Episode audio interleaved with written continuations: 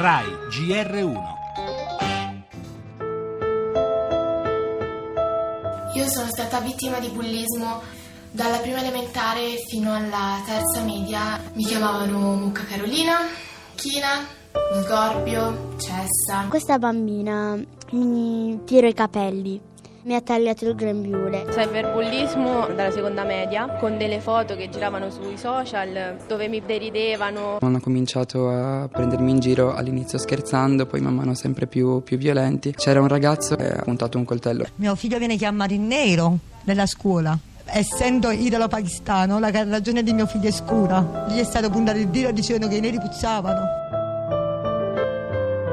È un fenomeno che sta entrando all'interno della quotidianità dei ragazzi, da Whatsapp, dai social network, invade la psiche di questi ragazzi che tante volte se ne rendono conto quando ormai il fenomeno si aggrava. Abbiamo fenomeni di bullismo che partono dai sei anni e quindi è fondamentale che il servizio pubblico faccia il suo mestiere nel riuscire invece a mettere questi problemi in una prospettiva che possa dare un aiuto alle persone. Si tratta di entrare in un equilibrio molto delicato, ci sono le famiglie, c'è la scuola, tutti possono essere vittime. Conoscersi e dialogare, questa è la chiave del programma.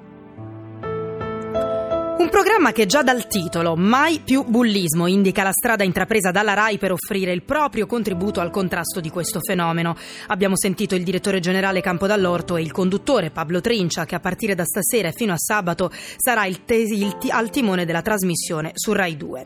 Informazione, storie, dibattito, confronto e anche qualche soluzione per mettere un freno al silenzio e alla vergogna.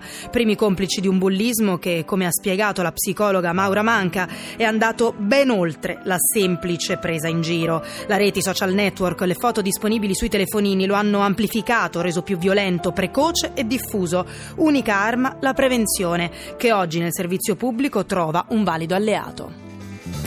Le altre notizie, referendum, il fronte del no minaccia ricorsi se il voto all'estero sarà decisivo. Intanto toni sempre più alti, nuovi insulti di Grillo a Renzi, interviene anche Berlusconi. Mediaset dice è con il sì perché teme ritorsioni. Su tutti la replica del Premier. Vogliono la rissa ma noi siamo per i sorrisi e per il merito. E parleremo anche delle nuove tensioni nell'Unione Europea con l'attacco indiretto del ministro tedesco Schäuble all'Italia. La Commissione ha detto dovrebbe controllare i bilanci dei paesi dell'Unione. E ancora, vertici INPS si dimette il direttore generale in disaccordo con il presidente Boeri. E poi per la cronaca operazione contro il traffico internazionale di droga 45 arresti e un nuovo caso di meningite in Toscana. La cultura una storia con nuove sorprese quella della resurrezione di Cristo di Piero della Francesca capolavoro salvato durante la guerra. E infine lo sport la Champions vittoria e qualificazione in rimonta la Juve sbanca Siviglia e centra il bersaglio ottavi